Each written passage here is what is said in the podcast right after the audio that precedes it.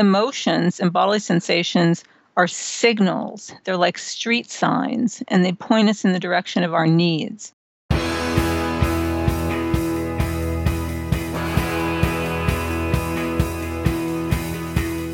Welcome to the One You Feed.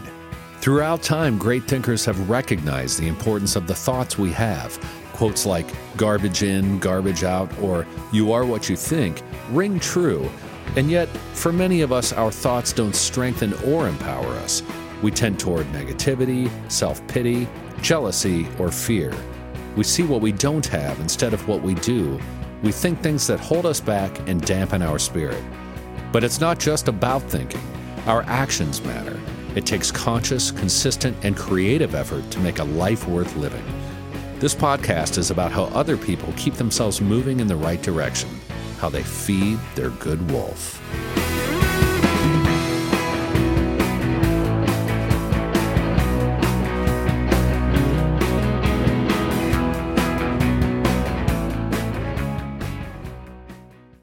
Being active is more important than ever, and that's why I am excited to introduce On, perhaps the best kept secret in the running world. I love these shoes. I have been buying them for four years, and I don't buy anything else. They were founded in 2010 in Zurich, Switzerland, and it's the fastest growing running brand globally. Their philosophy is that you should run how you were born to run. Instead of correcting your movement, on shoes react to your individual running motion. As I said, I love these shoes. I use them for trail running, for all uh, running on the streets, and just day to day wear. They are amazing. And On is offering our listeners an exclusive offer. Try the shoes or gear for up to 30 days commitment free. Head to on-running.com slash feed and pick your favorite shoes and apparel items. Apply the code try on feed at checkout to test your new products for 30 days. Love them, keep them. Not convinced? Send them back for a full refund. That's on dash running dot com slash feed and the promo code is try on feed. Thanks for joining us. Our guest on this episode is Julie Simon, a licensed psychotherapist and life coach with over 30 years of experience in helping overeaters and imbalanced eaters stop dieting, heal their relationships with themselves and their bodies, lose excess weight, and keep it off. A lifelong fitness enthusiast, Julie is also a certified personal trainer with over 25 years of experience designing exercise and nutrition programs for various populations. She is also the founder and director of the popular Los Angeles based 12 week emotional eating recovery program. Her new book is When Food is Comfort Nurture Yourself Mindfully, Rewire Your Brain, and End Emotional Eating. Hi, Julie. Welcome to the show. Hi there. Thank you for having me. I'm really excited to have you on. Your book is called When Food is Comfort nurture yourself mindfully, rewire your brain, and end emotional eating. And I know this is a topic that a lot of listeners will be interested in. So I'm looking forward to jumping into it. But let's start like we always do with the parable. There's a grandmother who's talking with her granddaughter, and she says, In life, there are two wolves inside of us that are always at battle. One is a good wolf, which represents things like kindness and bravery and love, and the other is a bad wolf, which represents things like greed and hatred and fear. And the granddaughter stops and she thinks about it for a second and looks up at her grandmother. And she says, Well, grandmother, which one wins? And the grandmother says, The one you feed. So I'd like to start off by asking you what that parable means to you in your life and in the work that you do. That parable actually is so important to the work I do because, as you know, or you may not know, for nearly 30 years, I've been working with overeaters who are primarily emotional eaters. And really, the work I do is truly all about what we feed ourselves, both literally and figuratively. And pretty much every day of our lives, I think we have experiences, both pleasant and unpleasant, uh, and we have reactions to our experiences. And I think these reactions include emotions and bodily sensations like muscle tension or butterflies and our thoughts and the things we say to ourselves. And our emotional reactions can lead to self defeating thoughts. Uh, and vice versa, our thoughts can lead to, you know, pleasant or unpleasant emotions. They can lead to moods like anxiety or excessive sadness, hopelessness or despair, self rejection, or low self esteem. So basically, our reactions to our experiences can either feed a bad wolf, and you know that would be the unpleasant emotions, the self defeating thoughts, uh, the low self esteem, or we can develop habits even uh, in reaction to our experiences. We can develop skills that would feed the good wolf, which would mean things like self compassion, uh, self acceptance, self love. And so, really, the work I do is all about teaching people the skills that will help them feed the good wolf. yeah, that's wonderful. And the book really does have a lot of focus on skills. So let's go ahead and, and jump into a little bit more detail here. You say that the primary cause of our emotional eating is disconnection from ourselves. Can you mm-hmm. explain that a little bit more? Well, you know, one of the most common causes of overeating and weight gain is difficulty regulating our emotions, our moods, our thoughts, and even disruptive impulses and behaviors. So, when we are experiencing unpleasant emotions, uh, when we're experiencing self defeating thoughts, many of us, if we haven't learned particular skills when we were young for regulating and processing through those emotions and regulating our nervous system and reframing those self defeating thoughts, many of us just c- disconnect from ourselves because we don't know, we just don't know how to handle kind of the storm that's going on inside of us. And we disconnect in many ways. So some people turn to food to disconnect, some people turn to drugs and alcohol. Uh, some people turn to behaviors like gambling or sex addiction, drama. So we're basically trying to do something to regulate the pain that we're experiencing. And those examples that I gave are a form of disconnection. And so the problem with disconnection is that we never build any skill. We never build any skill for handling what life throws us, right? Yeah. And you talk about how, to a large extent, this starts with early interactions with our caregivers. That this skill of self regulation that is not working real well if we are eating emotionally or have other addiction issues, that, that self regulation skill doesn't get developed due to early interactions with our caregivers. If we back up for a second and we talk about, we really kind of define what self regulation means, we're really referring to our ability to manage our emotions and moods and regulate our nervous system so that we can control or redirect uh, our impulses and our behaviors and we can think before we act. And basically, in order for us to master the skill of self regulation, we need to have parts of our brain, the upstairs part of our brain, the logical, soothing, comforting part of our brain, well connected or properly wired to the downstairs part of our brain, which we call the emotional brain. And recent advances in brain science have uncovered the crucial role that our early social and emotional environment plays in the development of um, imbalanced eating patterns. So, what we found is that when we don't receive consistent and sufficient emotional nurturance during our early years, then our brains and nervous system become wired kind of for high reactivity that lower brain is uh, triggered more often. And it makes it difficult for us to soothe ourselves. And it certainly leaves us at greater risk for seeking comfort from external sources like food. Right. And you say the book is not about blaming parents and caregivers, it's really about understanding what we may have missed out on when we were younger and the effects that that has had on us today. And so you talk about two sort of key things in early childhood development um, attunement and attachment. Can you talk briefly about those two areas? Yes, and those two things that we're talking about are really crucial in terms of brain development as well. So basically, when we're an infant uh, and we're experiencing emotion, we don't have any labels for that emotion, and we certainly don't know how to regulate what's happening to us. And so an infant just starts crying, has tension in his or her body, and just starts crying. And mommy kind of swoops in, mommy or daddy or whoever the caregiver is, kind of swoops in and calms and soothes. She uses her voice and her tone and her eye contact and her behavior, her touch to soothe and comfort, kind of tune in. We call that attunement, tune in to what's happening with the baby so she can kind of figure out what's that cry about? Is that cry uh, I'm hungry cry? Is that a my diaper is dirty cry? You know, is that I'm sick cry? I don't feel well cry? What kind of cry is that? So mommy swoops in, she she tunes in, she's well attuned to her baby's different cries, and she regulates the baby and calms the baby down and soothes the baby. And this will happen, you know, thousands of times in the in the baby's uh, infancy. And as the baby becomes a toddler, and mommy will kind of swoop in, she'll use again her words and her her tone and everything to comfort and soothe the baby.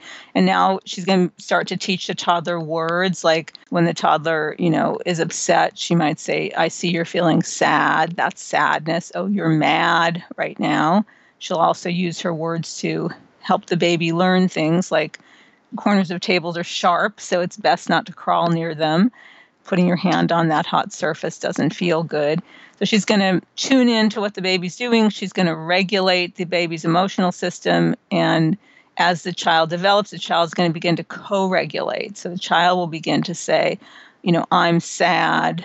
I could use a hug. Or, you know, the child will co regulate with mommy.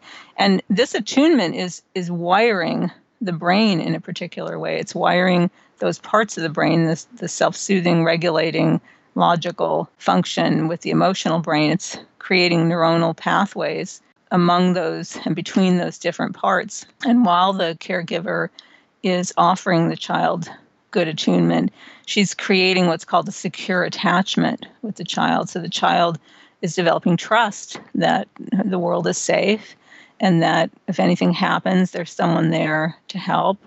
And that attachment is also very important in terms of the brain getting wired. And and not only just the brain connections getting wired but also the chemistry of the brain the structures that create all those good chemicals like dopamine and serotonin all those structures are being created uh, in the presence of good attunement secure attachment and a sufficient consistent emotional nurturance. So it's really critical that's why I always say I'm not blaming caregivers because you know parenting is one of the hardest jobs in the world, but it's also a, t- a very critical time in terms of brain development, and so caregivers didn't get their needs when they were young, so perhaps they're missing some skills. Um, maybe that's like a caregiver who, you know, when you come home from school and you're very upset and your your caregiver says, "Well, let's go have ice cream." I know you had a rough day, let's go have ice cream, but not really tuning in to your emotions and not really helping you understand how to process through them. So that's that can be a very well-intentioned caregiver who's missing some skills. You could also have a caregiver who's depressed or a caregiver who's having to work long hours. You know, in today's modern world, kids don't have the kind of village that children once had uh, in terms of exposure to other elders. So, you know, we're seeing a lot more brain imbalance. Right. And you talk about it's not the result always. It can be, but it's not always the result of um, something horrific or terrible or traumatic, although those things have severe impacts. And you know we've we've talked about that on this show before but you quote the British psychoanalyst Winnicott I think that's the way to say it who says you know it could be caused by nothing happening when something might profitably have happened. And this makes me think of an earlier episode when we were talking with somebody who's done a lot of study about our inner voice. What is the inner voice? Where does it come from? A lot of people believe that the inner voice is simply we hear outer voices and then eventually, that's how we learn to communicate with ourselves. And we bring those outer voices internal. And if those outer voices are not ones that teach us how to regulate, then we bring those voices in, and that's kind of what we end up with. And we don't have the skills to regulate our emotions. And you say that disordered eating patterns represent resourceful survival strategies for regulating emotional or physical arousal.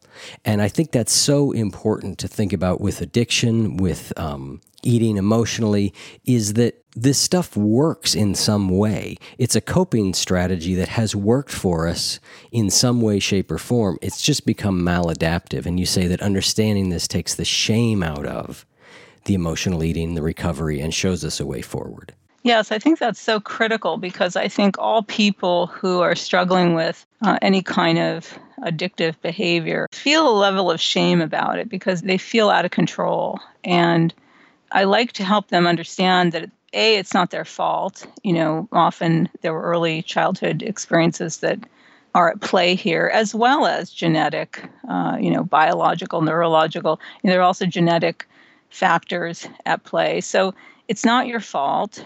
Um, and also you know these are very resourceful coping strategies. So not only is it not your fault but you're also really creative in terms of finding a way to comfort and soothe and pleasure yourself. You know, either you found that food does it, or maybe you found that uh, gambling does it, or drinking does it. And clearly, people come to see me and um, you know seek out help because ultimately, it's not working.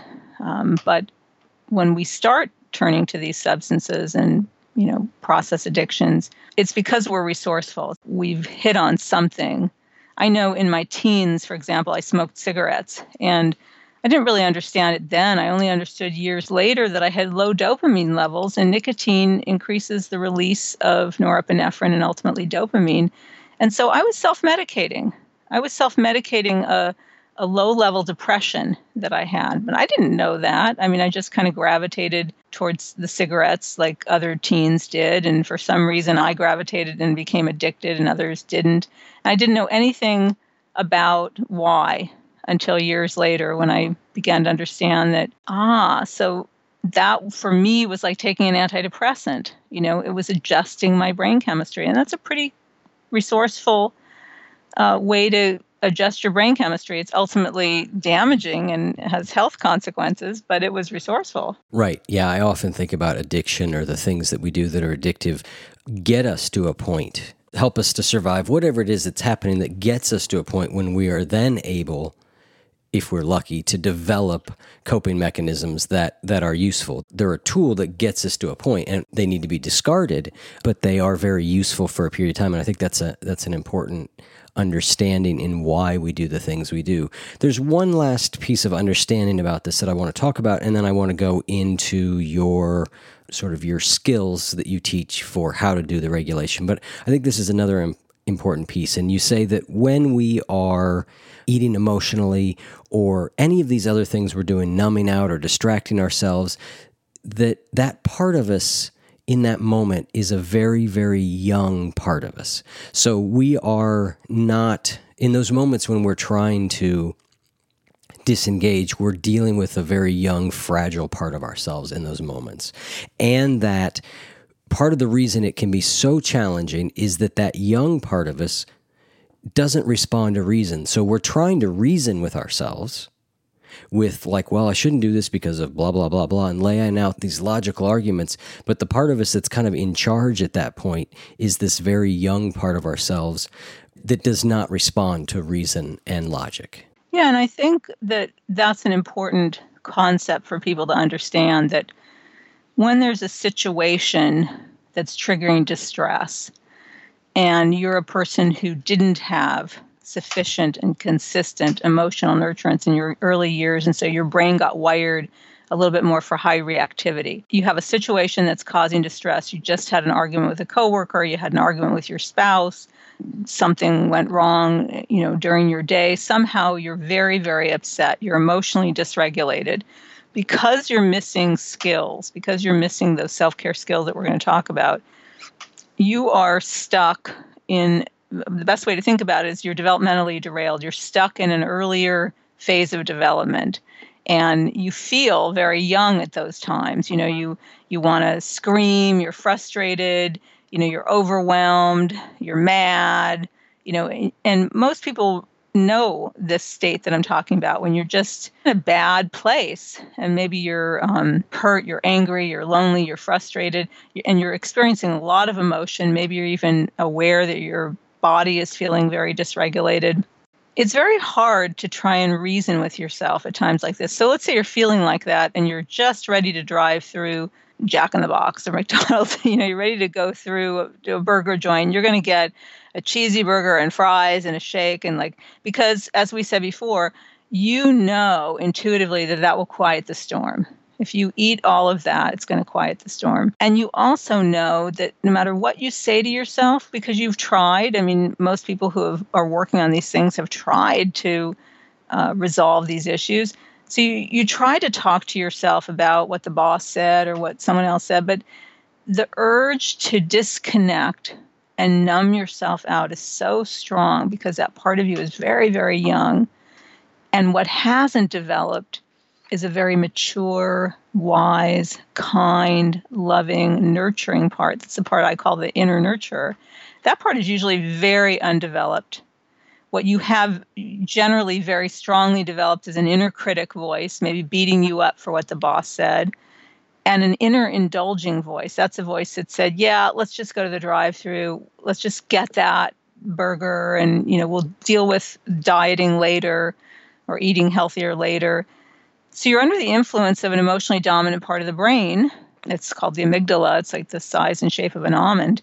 And you can't reason with that part of the brain. That part of the brain doesn't respond to reason. So that's when you're going to get yourself in trouble. And that's where the skills come in, in terms of learning how to build that voice that can help regulate you uh, help calm you down, soothe you, help you look at what's going on, help you address any self defeating thoughts you're having, and perhaps even reassure you, comfort you, and give you hope. So we've got some skill building there that has to happen.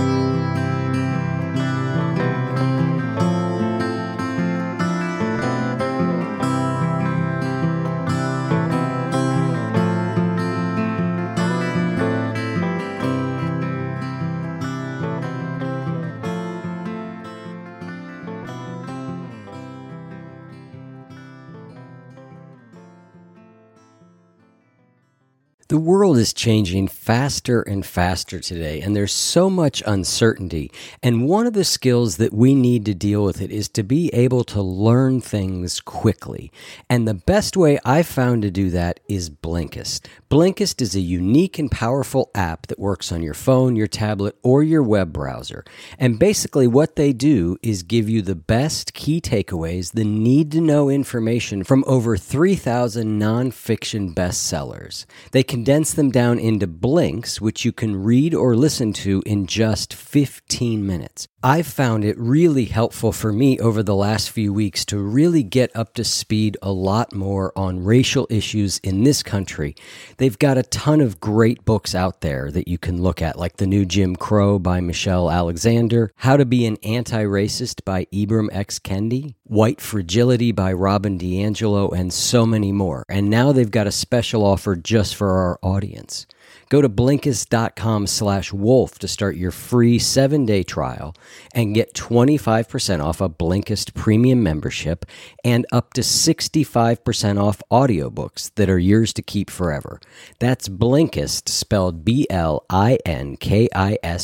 Blinkist.com slash wolf to get 25% off a premium membership and a seven-day free trial. Blinkist.com slash wolf. The people who drive industries, entertainment, and culture shape our world every day in bold and dramatic ways. But did you ever wonder how they got there? Behind the Talent features in depth conversations with people who identify and develop talent, the people who find the people that shape our world. Guests include big league sports scouts, rock star talent agents, and CIA officers. Uncovering the skills and challenges that unite them all is the job of host David Mead. He's an expert speaker and educator, and he brings his own curiosity and insights to each interview to expand our understanding of what it means to be a recruiter in today's world of work. Brought to you by Indeed.com, Behind the Talent is a must listen for anyone interested in the secrets behind identifying talent and unlocking potential in individuals and organizations. Subscribe to Behind the Talent now, wherever you get your podcasts. Hey, everybody, it's Chris. Just a reminder if you'd like these episodes ad free, you can listen to them right in your podcast app if you go to oneyoufeed.net slash support. And now, back to the interview with Julie Simon. You've got seven skills. You say to develop this inner nurture or to nurture ourselves, inner nurturing consists of the following seven skills. And I'll just read them real quick. There's no way we're going to get through all of them in this interview. That's why I just want to kind of get all seven of them out there now. And we'll talk uh, about a couple of them in a little bit more detail. But the seven skills are number one, you call pop the hood. So name and track the emotions and bodily sensations that are occurring. Uh, step two or skill two is to practice self validation. Skill three is to reinforce the alliance and offer love, support, and comfort to ourselves. Skill four is to get clear on needs. Skill five is to catch and reframe self defeating thoughts. Skill six is to highlight the resources that we have and provide hope to ourselves. And skill seven is to address the needs and set nurturing limits. So let's start with skill one, which is really the fundamental skill we have to start with. You call it pop the hood. Give us a little more detail on what we're doing here. That's a really, basically, a really simple skill, but um, one that I would say many, many, many people, not just emotional eaters, are missing or have poorly developed. Really, it's all about what I call self connection. It's going inside into your internal world and just like a master mechanic listening for distress and we're basically going to be looking uh, we're going to be exploring our emotions and our bodily sensations and i find people can come at this in one of two ways some people are not very clear on what they're feeling um, what their emotions are not so great at labeling so with those people, I like to start with the body. You know, what are you noticing in your body? So you you just had that argument, you know, with your coworker. What are you noticing? Shoulders are tight, uh, fists are clenched, jaw is tight, stomach is kind of gurgly and tight. Or other people are very good at identifying emotions. I'm really angry. I'm really hurt. I feel betrayed. I feel sad. I feel lonely. I feel frustrated. I feel overwhelmed. So, the very first step is to become aware of some of your most signals, your emotions, and your bodily sensations. And I teach people that it's important to become aware of these. So, some people say, Why should I feel all that stuff? A lot of it's unpleasant. Who cares? Well, emotions and bodily sensations are signals. They're like street signs, and they point us in the direction of our needs. So, if you really want to solve issues, and you, of course, you need to figure out what you need, the best way to figure out what you need is to begin with what you feel and let that take you to what you need. So, we pop the hood, we, we pull away from the situation that's causing distress. Maybe we're at that drive in ready to get some food. So we pull in the parking lot, just grab a piece of paper and start by popping the hood, writing down what am I feeling now that I just had that argument with the coworker? What are the feelings I'm having? and what are the bodily sensations I'm having. Okay. Yep. And it's a very basic step, and it's a critical step is that you begin to understand what's going on inside of yourself, what's underneath the hood. Yeah, and there's a couple of nuances here that you talk about. One is that a lot of us have a tendency to move away from unpleasant emotions by focusing on our thoughts. So we think we are identifying the emotions and sensations, but what we're really doing is we're touching them for a second and then we're immediately back into our thought process. Can you describe kind of what that looks like and and and what to watch out for and how to handle that? Yes, I mean I'll often have people say I'll say okay, so you had that interaction with your husband and, you know, didn't go very well. What were you feeling? And so they might say, well, I'm feeling that he's a jerk and things will never get better. And I'll say, okay, so that's a thought. He's a jerk. That's not a feeling. So when you had the argument with him, do you recall what you were feeling or what you're feeling in the moment now that we're talking about it? Well, I guess I'm feeling angry. I Guess I'm feeling sad. I guess I'm feeling like our marriage will never get any better because he's not going to change. So, okay, so we're we're back into the thoughts a little bit.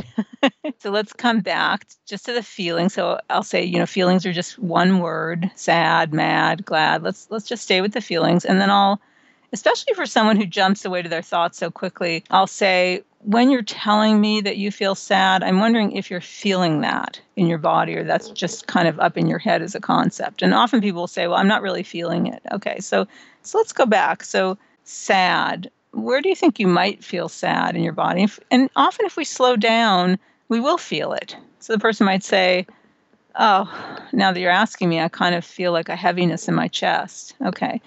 So, emotion basically presents in the body first before we have labels for it.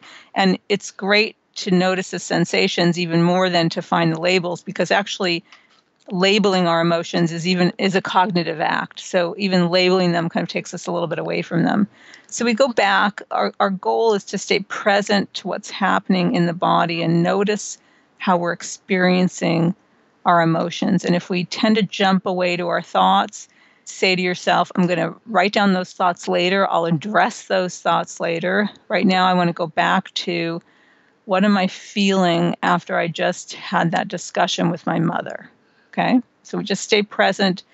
We're working on building the skill of not only identifying emotions and sensations, but tolerating them, being able to sit with emotions and sensations, even the big ones like shame or guilt, you know, or serious grief, right? Being able to tolerate emotions, noticing they're not going to kill us, right? We can actually experience them and move through them and that's where real recovery is. Right.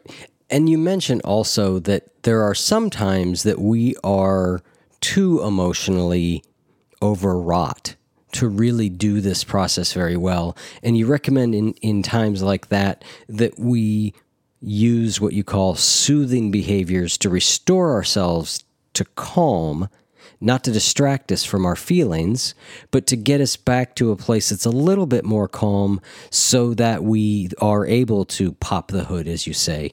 What are some examples of soothing behaviors or explain, you know, how someone might know, okay, you know what? I can't pop the hood just yet because, you know, there's a ton of smoke still rolling out from underneath the hood.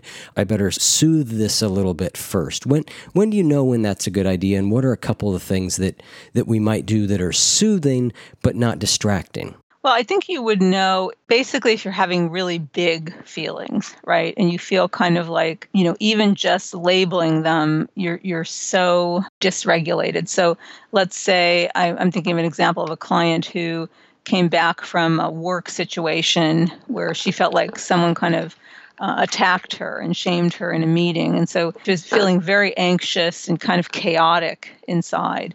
And so just sitting down to identify her feelings, her body is feeling so dysregulated, so anxious, agitated that it's she can't clear her head to do any of this kind of work in the way we're talking. So with someone like that, I would want her to perhaps uh, do a little grounding work, sit in a chair with her feet flat on the floor, maybe her hands on her lap, and just begin to take some deep breaths, you know, really noticing the breath going in and the breath going out. And she can stick with that, or she can even start a little bit of relaxation, like noticing what's happening in her feet, kind of tense and relax the feet, tense and relax the calves.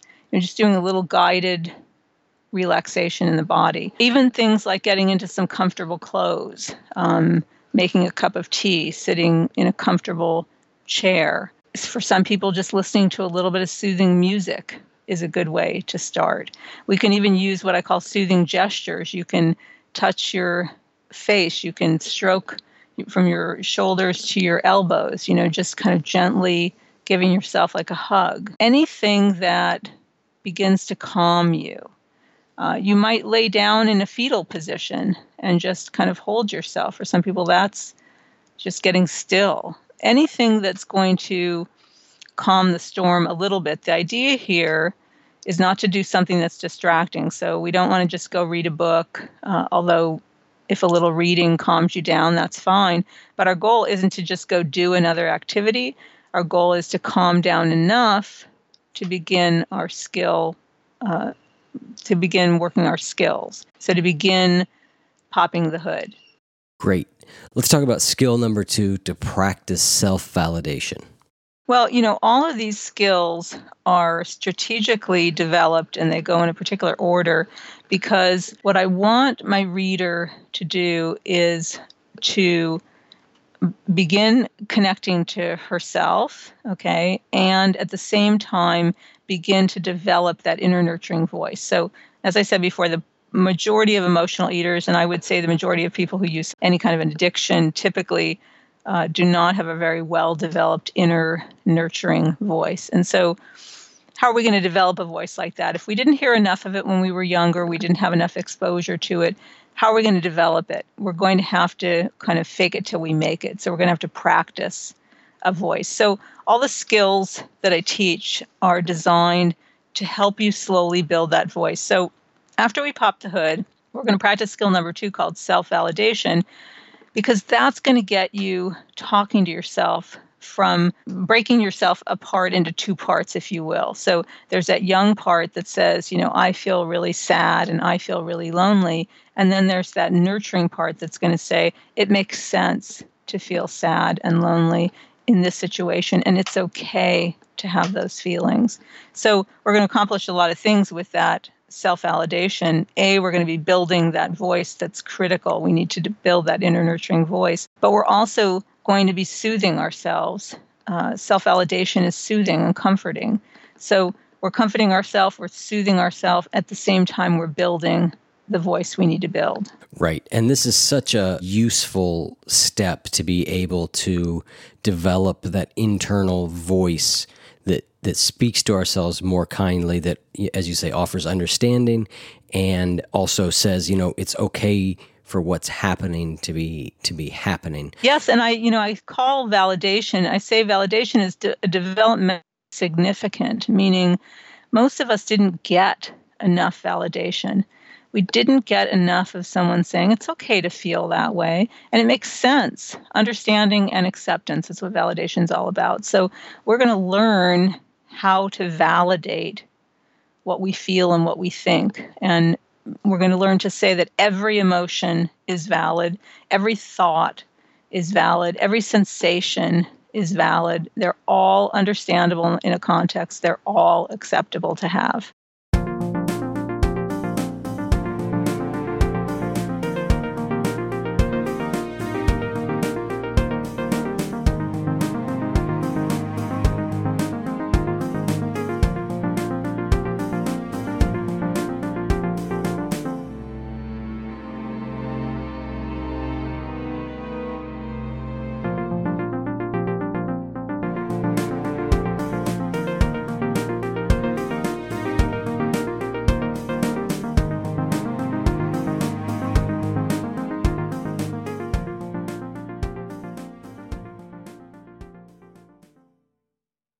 Get excited about learning, exploring new interests. I love history, and that's why I've been a fan of the Great Courses Plus for years.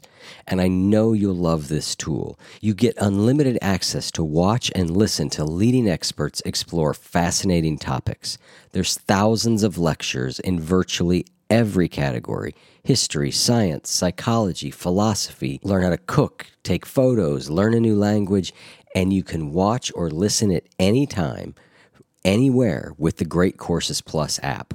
I just got done teaching a course on stress, and it's pretty darn good. But you can get their course, Stress in Your Body, taught by world renowned Robert Sapolsky. And he is a great teacher and a great lecturer. And this course is really fascinating. And I'll tell you, stress matters. This course talks about all the ways that stress can affect us both positively and negatively, and great ways to cope with it. This is a great course to get you started with the Great Courses Plus, or enjoy any of their fascinating lectures. So, I've got a special limited time offer for our listeners. You get a full month of the Great Courses Plus for free. That's 30 days for free of watching as many lectures as you want on so many great topics. So, feed your good wolf today by going to the Great coursesplus.com slash wolf. That's all run together. The Great Courses Plus, as in P-L-U-S, dot com slash wolf. So get your free 30 days at thegreatcoursesplus.com slash wolf. One of the things I like about the book is it has a lot of useful phrases in there for those who don't know how to do this? You know, what what sort of things should I say to myself? Like like you said, if we haven't really got a lot of experience in in either doing it for ourselves or having somebody do it for us or seeing it modeled, you've got a lot of phrases in there that we can use and and try on for size. I want to talk about another piece of this that you bring up that I think is really, really useful. You say, How can I practice self validation when I'm disappointed in myself? So, for example, I've just eaten an entire carton of ice cream or polished off a tray of brownies. In those moments, it feels difficult to do self validation because we really feel bad about what just happened. And you talk about how it's important that we, we're validating the feelings behind the behavior, not the behavior itself. Right. So we're not saying you go girl, you rock, eat brownies every night. That's the thing to do. you know, we're not we're not validating the behavior. We're validating that you know the reason you baked the tray of brownies and ate the whole thing is because you were feeling so lonely on Friday night and you were feeling so upset with that conversation with your father and that's why you know you didn't feel like there was any other way that you could comfort yourself and that's okay. That's okay. You know we're learning skills and it's okay that that's what you were feeling right? So we're not so much validating the behavior. We're not we're not making it terrible and wrong you know to have slip ups either um, but basically, we're validating what we're feeling and that we were going through a pretty rough time. And that's why we turn to our favorite source of comfort. Right. And I think this is such a key point, though, because when we disappoint ourselves with by by acting out in whatever our addiction or or, or bad behavior is it's it's such a fine line to find that middle ground where we're not you know, berating ourselves endlessly over the behavior, and yet it doesn't feel okay at the same way to be like, oh, it's fine, no big deal, right? And and I like this because it threads the the needle right through the middle way of that, which is, all right, I'm acknowledging that there's something going on emotionally that is causing me to act that way and i'm validating that that it was okay to feel that way that it's normal to feel that way but not the behavior itself and i just think that's such a useful point Right. And even being able to say, as we did earlier, the behavior even itself was resourceful. You know, it's not what I want to be doing, it's not what I want to continue to be doing, but it's still an old resourceful way thing that I turn to until I've got these skills built. It's how I've been learning to take care of myself. And I think what I want to highlight here, what self validation is all about, and the reason it's not so much about condoning the behavior, but it, what it's really all about is self compassion and it's about self acceptance. Like, I accept me right where I am today. And today I'm still using food. And so I accept that that's where I am now. And I have compassion for myself with where I'm at. And that doesn't mean I'm not moving forward or I can't move forward, but I accept right where I'm at right now. And this all points to this sort of idea that you're you're pointing out here around we are doing these things because of our lack of ability to regulate emotion. We can't handle the way we feel, and so we act out in one way or other in in a way that has in the past worked for us. And this points to why most of the approaches to getting better from these things don't work because it's that it's that classic i just did something that i feel bad about so i just berate myself more and more. So now i feel worse about myself. And the way that i deal with feeling worse about myself is to eat or do drugs and then i do that and then i feel worse about myself. And now i make that worse by you know you know attacking myself again and on and on and on and this is a way to sort of break part of that cycle we may not be at the point where we can fully break the behavioral part of the cycle, but we start to break the emotional part of the cycle and we start to try and process emotions in a different way. Right. And that's why, you know, the skill number three that's coming up is so critical, which is where you're going to reinforce the alliance between a loving, kind, nurturing, wise part of yourself, even if you don't even feel like there's anything like that inside of you. You're going to begin to develop that.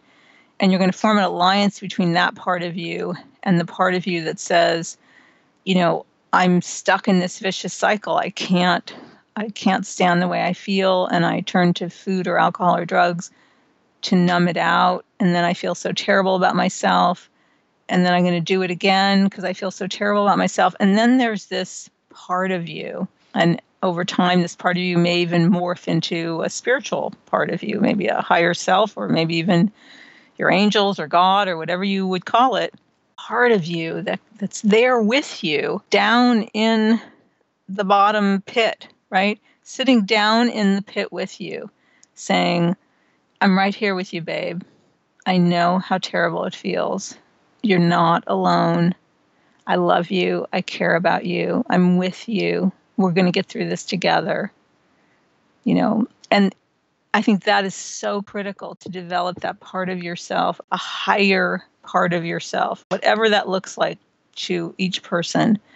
But a part of you that when you're in the darkest nights of your soul that you don't feel alone I agree. That is such a critical thing to be able to do is to offer love, support, comfort to ourselves when we're in the midst of difficult situations. It's great when we can get it from others. And and later in the book you talk about that. And so this isn't like a oh, I have to do all of this myself all of the time. But an essential skill is to be able to deliver it to ourselves in moments of crisis when maybe there aren't other people available or we don't have those those sorts of resources in our lives or if even if we do we risk draining people if we're coming to them all the time you know to do the comforting and soothing work that we need. You know i found in my own journey um, I, I certainly didn't have a lot of people that i could turn to for that. And i tried. I tried to pull it off of people you know at different points in my life tried to get it from other people. And when i was really beginning to turn within and building that inner supportive voice what what I started to feel was that I and it had and it became kind of consistent that I always kind of wanted to go home first and take care of my own needs, like process through what I was feeling and kind of get clear on everything even before I shared it with anyone else. And to this day, when something's bothering me, I typically don't want to talk to anyone until I've kind of sat with it and really kind of figured out all that I'm feeling and brought my inner nurture in and soothed and comforted myself because and I talk about this in the book, you know, typically when we go to other people, they often offer a lot of advice and um, problem solving. And many people are not that great at helping you process through your emotions. So uh, you turn to other people, and sometimes you don't really learn the skills you need to learn. Well, we are at the end of our time here, Julie. I will have links in the show notes to where people can find your book, where they can learn the rest of the skills. You and I are going to continue the conversation in some of the post show conversation. I specifically want to talk about catching and reframing self defeating thoughts. You know, how do we work with the, the self defeating thoughts that come up? You and I will um, continue. Uh, listeners, if you're interested in that, um, supporters of the show get access to the post show conversation. You can go to oneyoufeed.net slash support and get access to that. And you can listen to it in your podcast player. But Julie, thank you so much. The book was really, really helpful. And as I said, there will be links in the show notes to where listeners can get a copy of it. It's been my pleasure. I'm uh, glad that I could join you today. Thank you so much. Okay. Bye. Bye.